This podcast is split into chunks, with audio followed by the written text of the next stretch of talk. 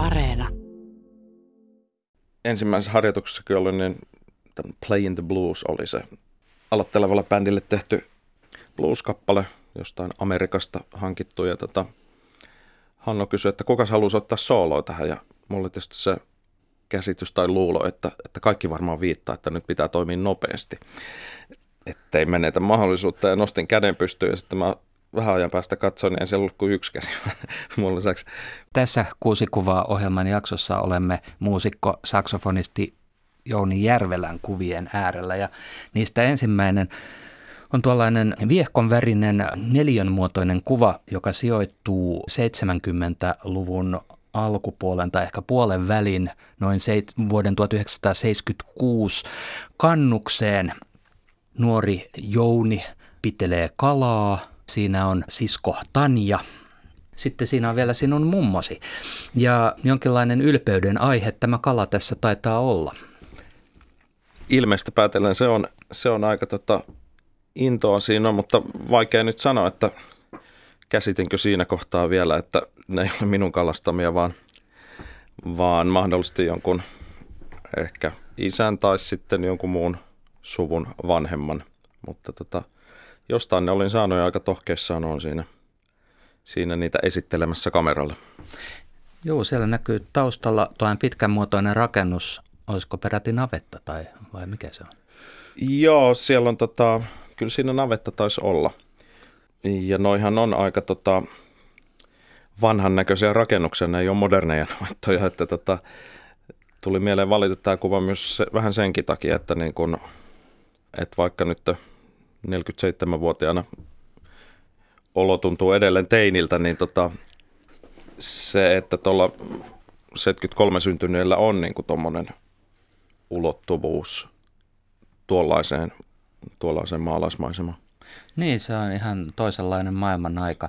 Mikä toi paikka oli? Sinä et asunut siellä, asuit Imatralla ja te tulitte tuonne kapeita teitä pitkin ja, ja teidän varsilla oli ohituspaikat merkattu, että pääsee tietyssä kohdassa ohittamaan ja sitten kun oltiin lähellä tuota paikkaa, niin sitten siellä alkoi tuntua jossain pistävä kettutarhojen tuoksu. Joo, paikka on siis tota, mummola ja kuvassa tosiaan äidin äiti Anja, sitten se oli pappa Oiva ja sitten äidin sisaruksien perheitä, joista osa asui niin kuin joko kannuksessa tai sitten huomattavasti lähempänä kannusta kuin mitä me sitten Imatralta. Että Imatralta tullessa se tuntuu, että tuolla hieman tuolta kuvan mummon vasemmalta puolelta pilkistää tuommoinen Toyota Corolla kupee.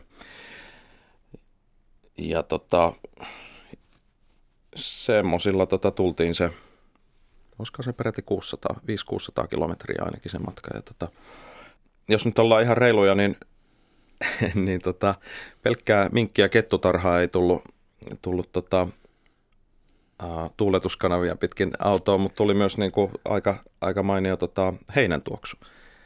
Ja, ja ne on niin kuin, kaikki noi on niin kuin semmoisia, nyt kun katsoo tuota kuvaa, niin ne jollain lailla aktivoituu sitten jossain, jossain muistin osioissa. Ja tämä äidin puolen suku, joka oli täältä kotoisin, niin, niin heillä oli tämmöistä taipumusta musiikkiin tai jotenkin, että äidin kautta tämä musikaalisuus tuli sinunkin elämääsi?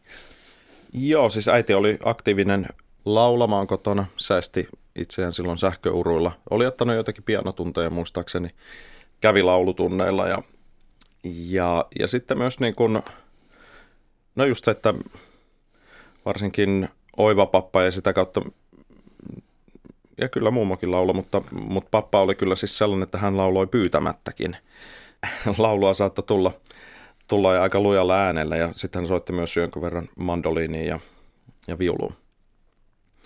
Aika paljon niin kuin varmaan kuulin sitten niin kuin just yhteislauluja. Et se oli aika silleen niin kuin, vähän joka välissä saattoi niin kuin pärähtää jotain. ja se on varmaan ollut aika, aika mukavaakin. Äiti oli siis Seinäjolta ja tota, sitten kannuksesta, jonne perhe muutti joskus 50-luvulla.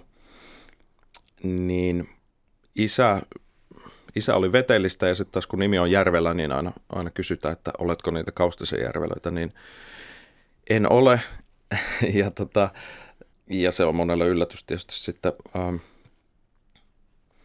sekä äidin että isän perheet niin kun oli jossain vaiheessa niin kun maanviljelyksen ja, ja tämmöisen metsän, isän puolella varsinkin niin kun metsääkin hoidettiin sitten. Mutta siellä ei, isän puolella ei niin kuin musiikki kuulunut siihen arkeen oikeastaan ollenkaan. Sitten me on kyllä huomannut, että tota, isä on kyllä itse vaikuttaa kyllä hyvin musikaaliselta, että tota, se ei ole vaan hänellä ollut niin kuin aktiivisessa käytössä niinkään. Sinä synnyit Imatralla siis vuonna 1973 ja teidän perhe oli tullut Imatralla isän töiden vuoksi. Joo, isä, isä oli sitä ennen Ylivieskassa OTK, eli osustukkokauppiaiden, uh, oliko se keskusliitto, OTK, eli sitten Eka, siellä lihatehtaalla ensiksi tämmöisenä laitos, miehenä tai laitosmestarina jompikumpi. Ja Imatralla avattiin sitten tämmöinen päivittäistavarakaupan valtava jakelukeskus. Ja, ja sinne, sieltä isä sai paikan sitten niin kuin laitosmestarina, eli siis tavallaan sen kaikki koneet, sähkö, vesijärjestelmät oli niin kuin hänen vastuullaan sitten siellä, että ne pysyy kunnossa. Ja, ja siinä oli muutaman, muutaman miehen porukka, jotka pyöritti sitä. Minkälainen kasvamisympäristö se oli? Lähtökohta on varmaan tietysti se, että on kotona turvallista, ja sitä meillä kyllä oli.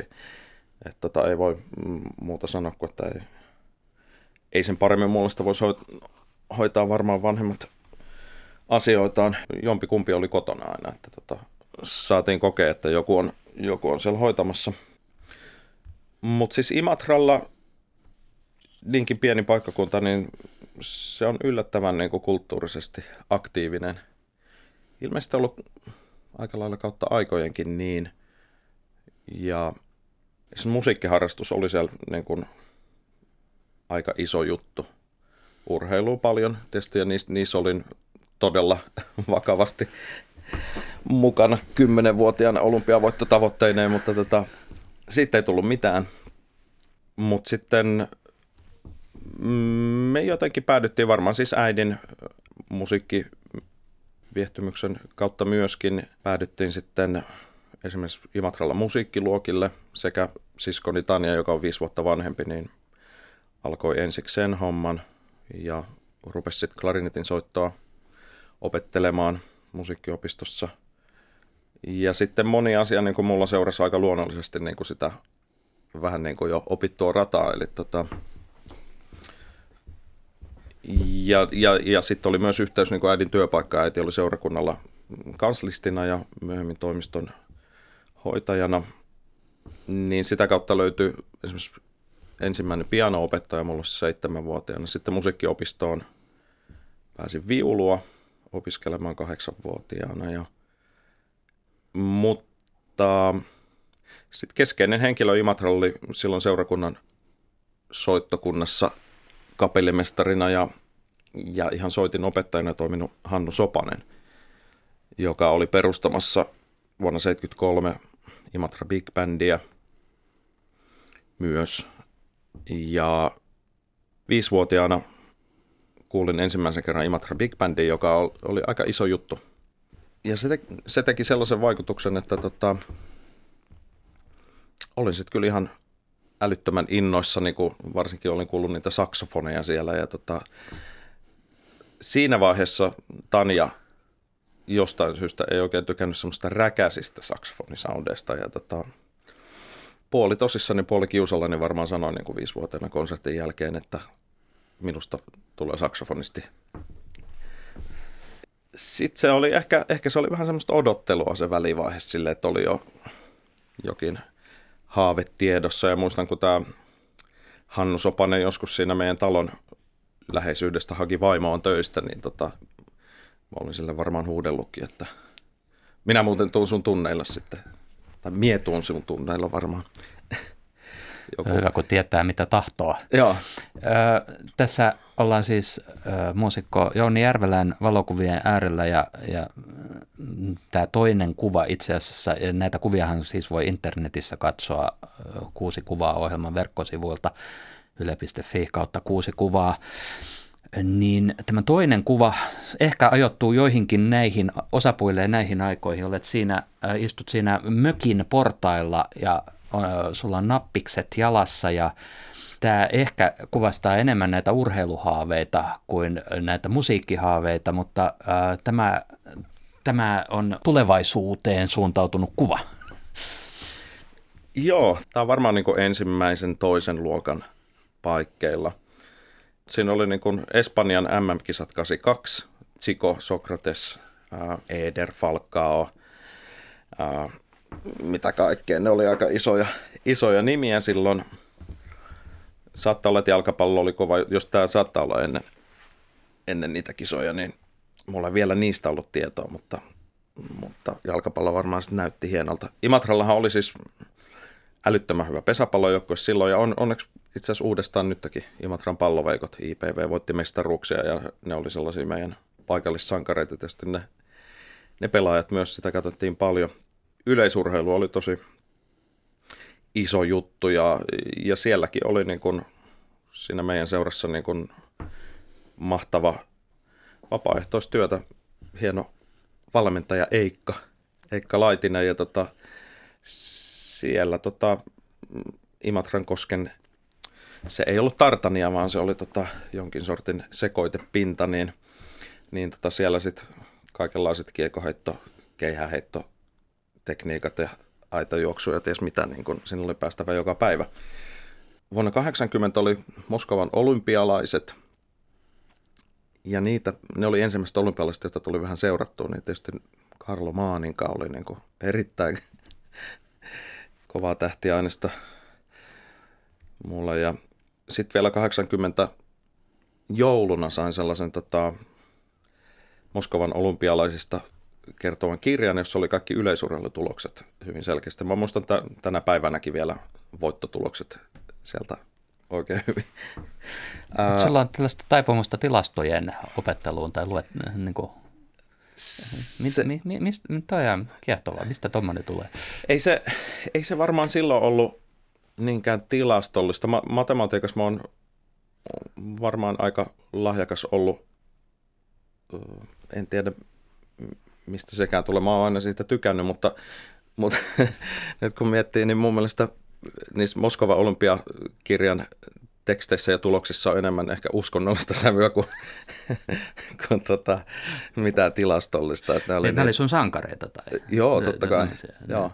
joo. Ja ne asennot, millä Sebastian Coe tulee tonni 500 sen yllätysvoittajana, oli yllätyksellisesti hävinnyt Steve Owetille 800 metrillä ja se oli kauhea pettymys. Ja Alan Wells 10.25, Silvia, Silvia Leonard toinen samalla ajalla – satasella. Sähän voisit mennä tästä saman tien tuonne tupla- ja kuitti-ohjelman nauhoituksiin myös. Siellähän tota, tota, tämän tyyppisiä, nämä muuttuisi ihan valuutaksi, tämän tyyppinen osaaminen. Muistaakseni joku sitä ehkä suositteli. no, no, mutta joka tapauksessa jossain vaiheessa sitten elämää ilmeni, että en ole olympiavoittaja. Siinä kuvassa näkyy myös tuollainen kasettinauhuri ja, ja tuota, osasit myös käyttää sitä. Joo, meillä oli kotona itse asiassa äh, oli kolminopeuksinen levysoitin ja sitten oli jonkinlainen stereolaita LP-soitin. Mutta siis toi mankka on siinä mielessä kyllä niin kuin ihan mahtava juttu, voisi sanoa, tai oli silloin, äh, koska tota, no, siihen pystyi laittamaan itse sekasetin ja etsin radioasema ja ei muuta kuin talteen. Ja tota, joskus seitsemän vuotiaana varmaan niin tajusin tämän homman ja tota, sitten siihen alkoi tarttua niin kuin, lähinnä varmaan rockradion lähetyksiä ja esimerkiksi nuorten sävellaa ja josta mä huomasin, että tältähän tulee iskeviä kappaleita, että Simon Garfunkelin Mrs. Robinson ainakin siellä oli. Sitten siellä oli David Bowen, Let's Dance tuli ja Cat People. Uh, ja Adam Antin Too Good Shoes oli ihan tavattoman swengaava boogie-henkinen kappale. Levylautasella pyöri sitten isän kautta talouteen löytyneitä levyjä. Joo, taustalla oli siis semmoinen, että isä, joka oli tosiaan silloin OTKlla laitosmestarina, niin teki myös lisäduunia. Kävi rahastamassa, tämä oli se termi rahastamassa jukebokseja, eli tota, niihin laitettuja rahoja keräsi ja sitten samalla siinä tehtävänä oli se korvata vanhat levyt uusilla ja, ja ottaa ne vanhat pois ja sitten näitä vanhoja ilmeisesti jotenkin sitten varmaan ehkä saikin ottaa siitä, siitä jopa mukaan, ehkä niillä ei ollut mitään käyttöä, niin, niin siellä oli, siellä oli muutamia tota, tosi mahtavia juttuja. Harry Gensin Gedon ja Mr. X oli yksi sinkku ja sitten se oli muistaakseni Alice Cooperin Billion Dollar Babies, joka oli musta ihan valtava rajokappale seitsemänvuotiaalle Beatlesin Let It Be oli yksi. Ja tota, ää, monenlaista ja niitä niin kuin perheen kesken kaikki kävi aina pyöräyttämässä jotain, jotain sieltä. Ja...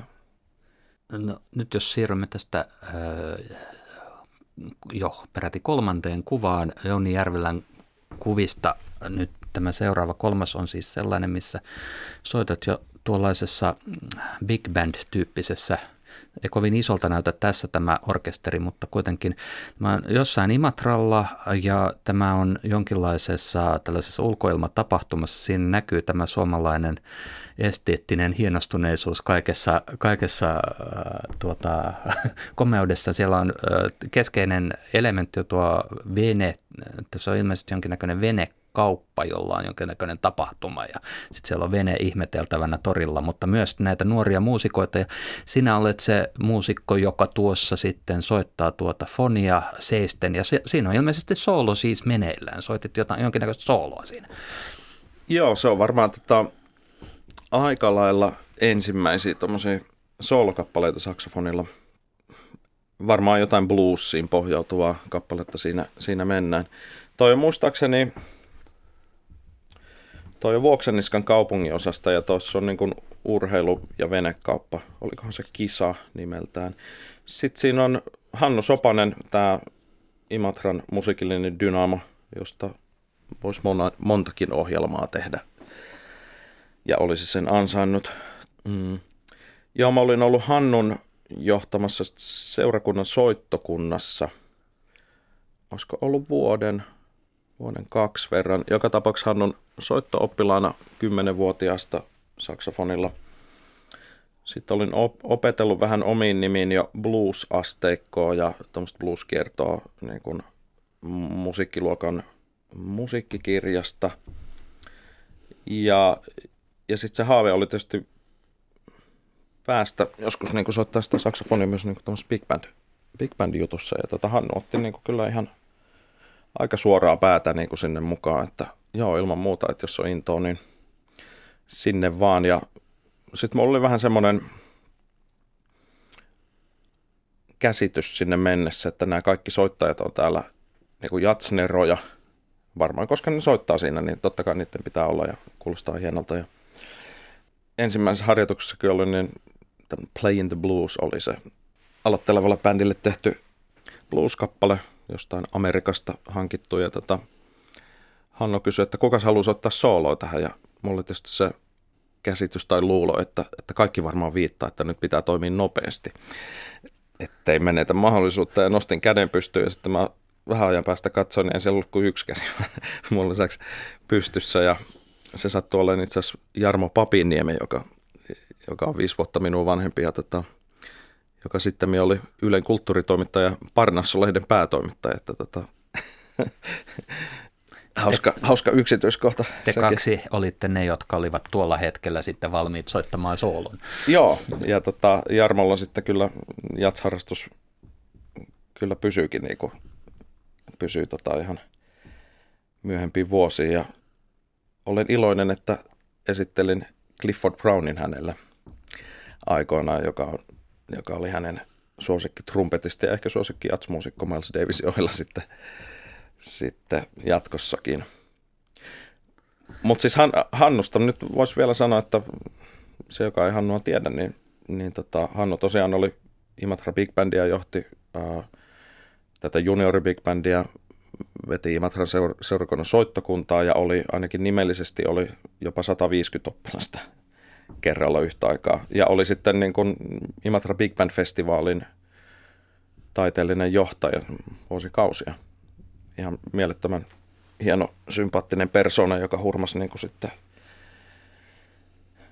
vajavaisella, mutta päättäväisellä englannin kielen taidolla kaikki maailman huippu jatsmuusikotkin, mitä sitten loppujen lopuksi niin kuin sinne päätyi. Ja se festivaali alkukin oli, oli niin kuin tosi hieno, hieno kuvio, että se oli Imatra Big Bandin tämmöinen omista, omasta harjoitteluviikonlopusta lähtevä juttu, joka laajeni sitten vähän laajemmaksi kurssiksi ja siitä tuli sitten niin kuin konsertteja ja lopulta tuli niin kuin aika, aika moisia konsertteja ja tapahtumia. Mutta sitä ei olisi kyllä tapahtunut ilman Hannu. Ja ne olivat aika isoja tapahtumia jossain vaiheessa nämä Imatran Big Band festivaalit, että se on nykyisenkin järjestetään, mutta ilmeisesti aika paljon pienempänä kuin joskus aikaisemmin. Joo, siis tota, sehän kävi tota, kymmenien tuhansien kävijämäärissä oli yksi, taisi olla toisiksi suurin jazzfestivaali Suomessa.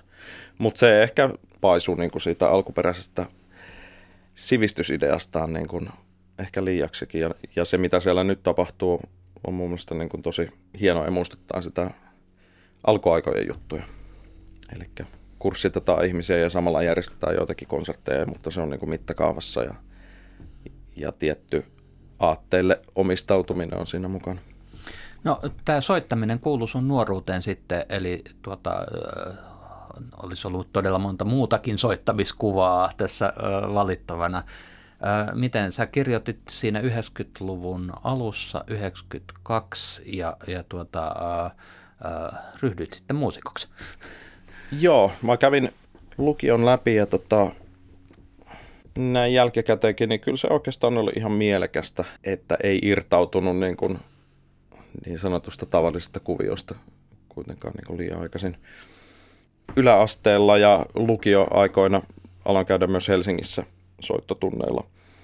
Niin välivaiheena Imatralla oli semmoinen Big Bandin tosi, tosi hieno, en halua jättää mainitsematta, oli, oli tosi hieno saksofonisti Pauli Rinkinen, joka harrastuspuolen saksofonistina silti oli niin kuin, musta edelleen niin kuin, voisi sanoa, että oli kyllä todella, todella upea saksofonin soundi ja, tota, ja osasi niin kuin viedä sitä enemmän niin kuin vähän värikkäämän soundin puolelle ja monella tavalla opastaa niin kuin siihen, siihen jatsin, jatsin suuntaan. Niin miten Joo. sä tulit sitten Helsinkiin, niin kuin Helsinkiin tulit ja, ja tota, sä integroiduit sen, sen aikaiseen jatsmaailmaan äh, tai jats-Suomeen tai mitä se mitä sanoo, niin sä verkostoiduit ja opit tuntemaan ne keskeiset soittajat. Joo, ja se kyllä alkoi silloin varmaan, siis mä kävin taisi olla jo yläasteen kah- kahdeksas luokka. Mä sitten, siskoni oli aloittanut Sibelius Akatemiassa opinnot samana vuonna kuin Jukka Perko. Ja, tota, ja itse asiassa tätä kautta kuulin sitten, että he olivat tutustuneet ja mä otin Jukkaa yhteyttä ja pääsin sitten yksityistunnelle niin kuin heti. Ja meidän ensimmäinen tapaaminen olikin sitten Umon konsertin yhteydessä asematunnelissa siellä Umon klubilla ja eihän mulla olisi etuovesta ollut sinne koskaan asiaa, mutta tota, mä menin takaovesta. Niin su, sulla ei ollut ikää tarpeeksi? Vai? Ei. Mutta siinä sitten tutustuin niin kuin jo, jo niin kuin näihin Umon, Umon soittajien ja, ja Sibelius Akatemian jatsosaston väkeen opettajien ja, ja opiskelijoihin. Ja 92 kirjoitusten jälkeen niin aloitin opinnot sitten Sibelius Akatemiassa. Hmm. Sitten tähän aikaan, tähän kirjoitusten aikaan myös semmoinen kohtalokas juttu, että sä tota, jotenkin jouduit tuuraamaan umossa. Oliko se just tätä mainitsemaasi Jukka Perkoa ja, ja tota, sitten vähitellen sitten myöhemmin kävi niin, että sinusta tuli tämmöinen umolainen. Joo, se, se tota, joo, en, en ehkä joutunut, vaan kyllä se varmaan oli ihan pääsemistä. pääsemistä, mutta tosiaan niin, niin Jukka oli silloin Umon saksofonisektion jäsenenä ja hänellä oli jotakin keikkareissuja ja sitten tota, tarvittiin tuuraaja sinne, niin tuli heti tämmöinen ammattikeikka jo, niin se kyllä se niin kuin, silleen niin kuin antoi, antoi kyllä aika vahvaakin luottamusta, että, että, että tämä varmaan etenee jotenkin. Ja sitten niin kuin, siinä samalla kun mm, Sibelius Akatemiassa ne opinnot eteni, niin sitten oli oikeastaan niin heti kiinni myös noissa töissä, että niitä tuurauskeikkoja alkoi olla ja oli semmoinen niin kuin, no, kosketus ammattielämään tavallaan niin kuin välittömästi. Olisikohan meidän aika ottaa neljäs kuva. Tässä ollaan sitten jo vähän tällä lailla aikuisemmin jatsmusiikin kanssa tekemisissä. Tässä kuvassa ei näy sinua, mutta tämä liittyy elämääsi siten, että siinä nähdään ensinnäkin saksofonisti Pentti Lahti ja sitten siinä nähdään saksofonisti Lenny Pickett ja sitten siinä nähdään nuorena pasunisti Kasperi Sarikoski. Ja äh, yhdistävä tekijä tässä taisi nyt olla tämä jo mainittu UMO, eli Uuden musiikkiorkesteri, joka siis on tämmöinen ammattimainen jats big band ja Suomen tämmöinen jatsin kruunujalokivi. Ja erityisesti tämä keskellä äh, seisova Piket on sitten sinulle ollut hyvin, hyvin keskeinen hahmo. Joo. Yleisesti sanotaan tästä kuvasta, että mun valinnan teemana oli tässä niin tämmöinen sukupolvet. Ää, ja ja tota, siinä on hienoja muusikoita ja hienoja ihmisiä. Penasta voi sanoa sen, että parempaa työkaveria en olisi voinut saada niin kuin vuodesta 1992 vuoteen 2010. Pentti oli siis Umon saksofonisektion äänenjohtaja, legenda, jolla on aivan mieletön soundi hän oli niin kuin todella kannustava, no kaiken aikaa mitä me tehtiin yhdessä ja tota, meillä oli todella hyvä niin kuin yhteinen huumori, joka teki niin kuin rankosta harjoituksista niin kuin huomattavasti kevyempiä. Ja, ja sitten Penan niin kuin tietyt hienot ominaisuudet piti kyllä niin kuin tavallaan silleen nöyränä siinä, siinä vieressä, että, kuinka tuolla kaverilla voi olla tuommoinen kyky soittaa kolme ääntä ilman, että se soittaa mitään lainausmerkissä selitteleviä korukuvioita ja taivutuksia ja sun muita. Joskus hän teki niitä, mutta mm, miten tuo on mahdollista ja että osaako itse koskaan ja ehkä minä vielä osaan joku päivä. Se on niin kuin siis sellainen tosi hieno esimerkki siitä, niin kuin miten vanhempi muusikko voi suhtautua nuorempaan. Että ottaa niin kuin avosylin vastaan siihen duuniin, mitä on. Umossa sitten ö, olen soittanut siitä niin kuin 90-luvun alusta lähtien oikeastaan. Ja tota, monien vaiheiden jälkeen ö, valmistuin Sibelius Akatemiastakin 2001. Ja sitten siinä väleissä perustin omia bändejä, tai oikeastaan yhden, yhden tärkeimmän, tota, jolla julkaisin pari levyä omin nimi, omia sävellyksiä. Varmaan etenin niin kuin just sävellys, sävellysmielessä aika paljon niinä, niinä vuosina. Hienoja Myös. sävellyksiä, olen tässä juuri niitä, tätä haastattelua varten kuunnellut taas. Aha, oh, niin, kiitos. Oikein, oikein hienoa ja nautittavaa musiikkia. Joo, siis monenlaisia kehitysvaiheita varmaan oli. Ja tota, ö, sitten tuossa toisella puolella kuvan Kasperi Sarikoski, johon tutustuin sitten, kun olin itse opettamassa Imatra Big Band-kurssilla 2001. Kasperi oli liki 13-vuotias silloin ja hänen veljensä Jonatan 11. Ja tota, meidän ensimmäinen kontakti oli oikeastaan se, että mä kysyin pojilta, jotka oli innokkaan todella sympaattisen olosia, että mennäänkö ruokatunnilla heittää frisbeitä. Ja, ja siitä se lähti se oli selvää, että, että he on todella musiikillisesti lahjakkaita ja tota, ex-muusikko isä niin kuin opastamassa musta fiksulla tavalla siinä, siinä tukena ja, tota, ja päätyi sitten samana vuonna jopa siihen, että Kasperi kutsui mut 13-vuotias synttäreilleen ja siellä pojat sitten hihkut CD-soittimella, että tuu kuuntelemaan, että tässä on John Coltrane ja aika niin kuin, sanoisiko, kompleksia tavaraa niin kuin lapsille. ja tota, kuuntele tätä, että Coltrane soittaa tässä Blue Train-kappaletta vuodelta 1961, ja tota, sitten pojat rupeaa laulaan sitä yksi yhteen sitä Coltrane, todella monimutkaista soloa. Ja tota, no siitä vuodet on vierinyt, ja tässä Kasperi oli jo sitten seitsemän vuotta myöhemmin niin kuin Umon ja Leni ja Penan kanssa ja mun kanssa keikalla Porijatsissa, ja on sitten käynyt Juilliardissa jo postgrad koulutustakin Finton Marsallisen kanssa ja nykyään Umon Pasuna sektion äänenjohtaja. No Lenni sitten. Hänhän oli siis tota, äh, muun muassa tunnettiin siis Saturday Night Live äh, televisio-ohjelma Amerikassa, joka on aika tämmöinen iso ja katseltu ohjelma, niin sinne on aina niin kuin kerätty niin kuin tällaisia todella näkyviä ja todella taitavia muusikoita. Ja hän on yksi niistä, jotka on soittanut siinä bändissä. Joo, siis no Lenni on itse asiassa ollut siinä bändissä vuodesta 1985, eikä ole missannut yhtään, yhtään tota lähetystä, mikä on sinänsä aika, aika hurja saavutus. Uh, vuodesta 1995 hän on ollut niin musical director siinä, siinä bändissä. Tämä on ehkä se syy, miksi, miksi tota, en ollut hirveän hyvin tietoinen niin kuin Lennin tekemisestä, koska eihän me Suomessa varsinaisesti niin kuin noina vuosina olla seurattu Saturday Night Livea tai niin kuin tämmöistä. Se, mitä ei sitten Lenistä tiedetä sen niin kuin mielettömän kaupallisen musiikin parissa tehdyn uran ohella on niin kuin hänen tavallaan taiteellisempi puoli, joka on, joka on niin kuin siis aivan ultrasivistynyt. Niin kuin, hän on tehnyt niin kuin oman tyylisiä baletteja, oopperaa, musiikkia musiikkia tota, dokumenttielokuviin, äh, hallitsee niin kuin sähköisen elektronisen musiikin ihan täysin. Joo, Len, oli yksi niitä saksofonista, jotka jo niin kuin nuorena ihmetytti kovasti. Et levyiltä ihailin ja, ja tota, niitä oli Tower Powerin muutamat levyt, joista niin kuin vanhempi muusikkokunta puhu hehkuttaen. Ja niitä oli vaan vaikea Suomessa silloin oikeastaan saada. Umon kautta tutuksi mulle tuli sitten Umon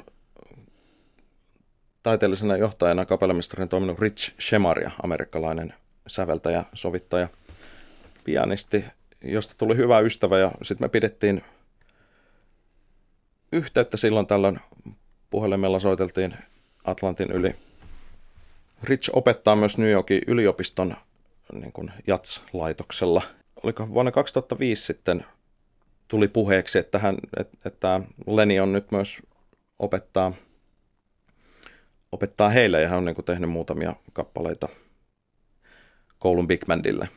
No siitä sitten lähti idea, että hei, että eikös me laajenneta tätä ja tehdään se Umon kanssa konsertti tästä. Ja tota 2006 tämä sitten toteutui tämä konsertti ja niin sitten siinä Umon, Umon kanssa soitettua, niin tuli sitten idea, että että josko voitaisiin soittaa hänen musiikkia tota, kolmelle saksofonille ja lyömäsoittimille.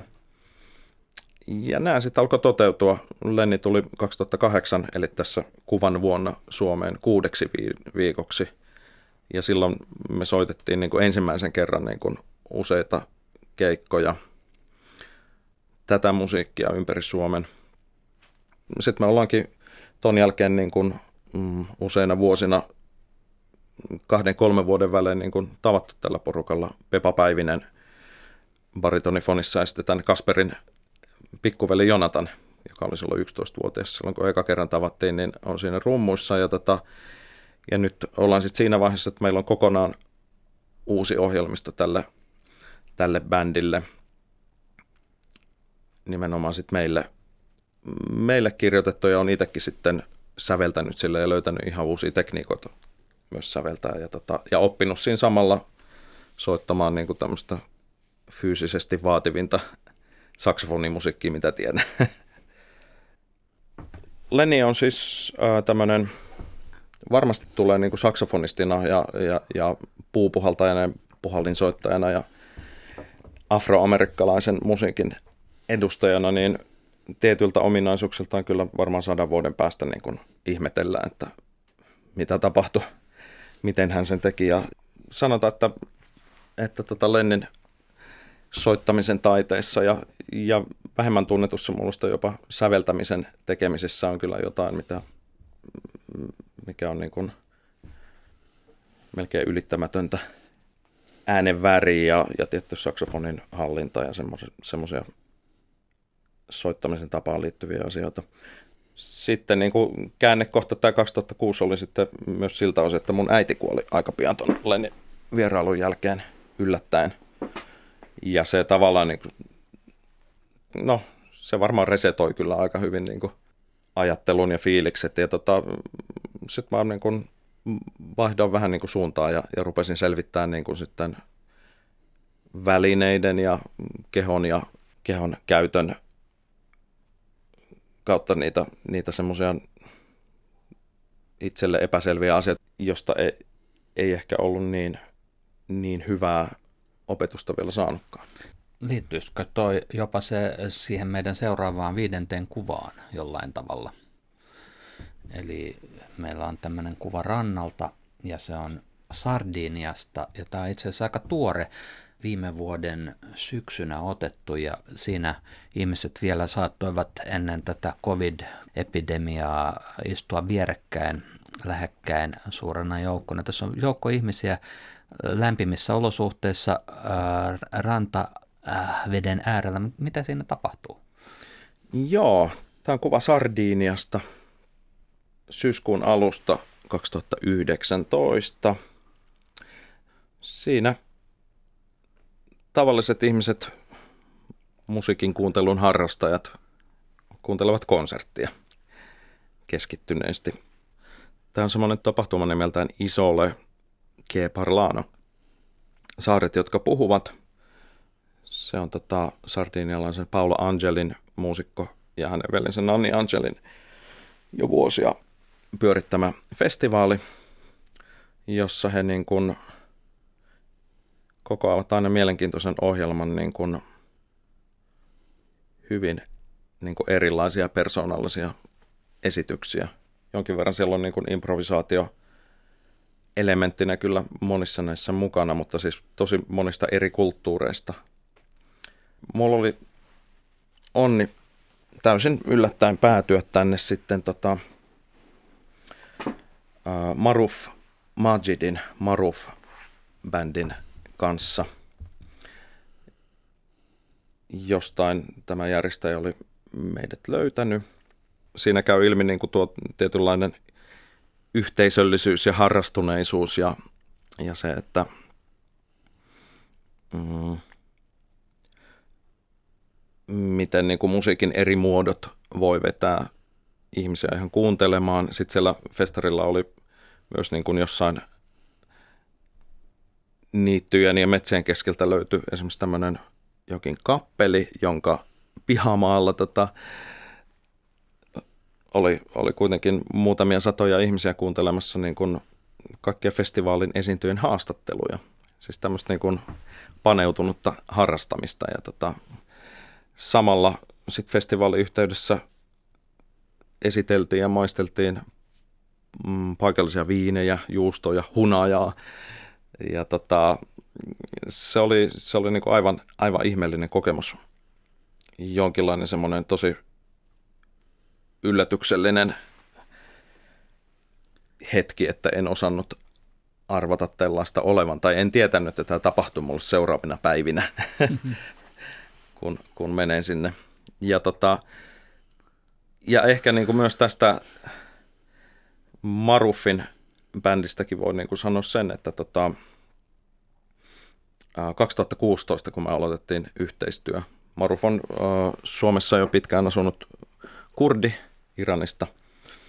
Ja tota, 2016 oli semmoinen mm, vähän niin kuin mm, kriisivuosi itselle muutamalla elämäalueella, niin tota, siihen tiettyyn tyhjiöön tai semmoiseen tilanteeseen yhtäkkiä tulee tyhjästä puhelinsoittoa, että olen saanut suosituksen, että soitat klarinettia ja saksofoneja ja saattaisit sopia tämmöiseen tämmöiseen projektiin tai levy, levyprojektiin, bändiin, jossa tota, olisi tarkoitus yhdistää ehkä jotakin jatsielementtejä, kurdimusiikkia ja, ja Marufin omaa musiikkia. Ja siitä itse asiassa lähti niin kuin tosi mielekäs levyprojekti ja, ja, ja, ja niin kuin hyvin uudenlaisia ajatuksia ja saatiin tehtyä tosi hieno ensimmäinen levy ja Maruf on yksi mun lähimpiä tärkeimpiä ystäviä tällä hetkellä ja tavoitteita varmaan pitää olla ja asettaa niitä, mutta sitten toinen puoli on niin kuin ehkä se, mitä on aina välillä yrittänyt muistuttaa, on se, että mistä minä tietäisin, mikä minulla on parhaaksi. Tai niin kuin se, se asenne, että... Kuulostaa no, vähän buddhalaiselta. Joo, se, se, se, voi olla, se voi olla niinkin. Ja tota, mutta näinhän se tietysti on, että, että, että tota, kaikenlaisia mahdollisuuksia varmaan niin kuin tulee kohdalle, mutta että onko valmiina niin kuin, ja uusia kulmia, että sitten vaan niin kuin pitää katsoa, aha, tätä tarjotaan. Tsekataan. Mutta varmasti niin kuin, mä luulen, että, että pieniä murroksia niin kuin, elämä on varmasti koko aika täynnä. Ja että on niitä tilanteita, joissa sitä ajautuu tapoihin ja sitten niistä irtautuu. Että ei siinä varmaan mitään spesiaalia sinänsä ole. Varmaan kaikki ihmiset jossain määrin niin kuin toimii näin. Tuossa kuvasta vielä, niin siinä on tuommoinen aika harras tunnelma tai tuommoinen niin kuin näin, niin siinä tulee mieleen myös sit se, että se musiikin semmoinen yhdistävä vaikutus, että tavallaan tuollaisessa tilanteessa ihmiset, jotka netissä riitelis keskenään, niin ne löytää jonkinlaisen yhteisyyden ja tota, ovat äh, tavallaan niin kuin hyvin harmonisesti yhdessä.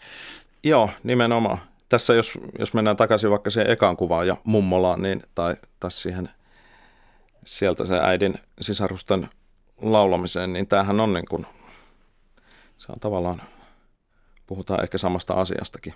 Semmoinen ajatus, jota en ehkä ihan osaa muotoilla, ja tämä ei ole missään nimessä niin ammattimuusikkoutta vastaan, mutta siis tavallaan musiikki on ehkä semmoinen asia, jota ei pidä kyllä pelkästään jättää ammattimuusikoille, vaan että, että se, äh, se on niin paljon laajempi kokonaisuus. Ja itsekin haluaisin niin kuin säilyttää itselleni sen mahdollisuuden olla harrastelija. Soittaa musiikkia niin kuin en osaa soittaa. Tai soittaa instrumentteja, joita en, en osaa ihan joiden kanssa en osaa poseerata ammattilaisena ollenkaan. Tämän ohjelman nimi ei olisi kuusi kuvaa, ellemme vielä katsoisi kuudennenkin kuvan. Tosin se kuva on sellainen, jota ei ole vielä otettu. Minkälainen on sinun ottamaton kuvasi? Hmm. Jos se kuva otetaan pari kuukauden päästä, niin mulla saattaisi olla uusi biisi siinä valmiina. Toivottavasti saisin jotain valmiiksi jos se olisi niin kuin joskus kaukana tulevaisuudessa, niin ehkä yleisellä tasolla siinä voisi olla henkilö, joka on kokee ja ehkä oikeastikin on tehnyt lainausmerkissä jotain oikein, varmasti tehnyt jotain pöliä, mutta on päässyt siitä yli. Ehkä olisi riittävän terve selvitäkseen jokseenkin innolla seuraavaan päivään, mutta kameran fokus ja aukko on vähän niin kuin väärät kertomaan ihan mitä siinä tarkasti näkyy.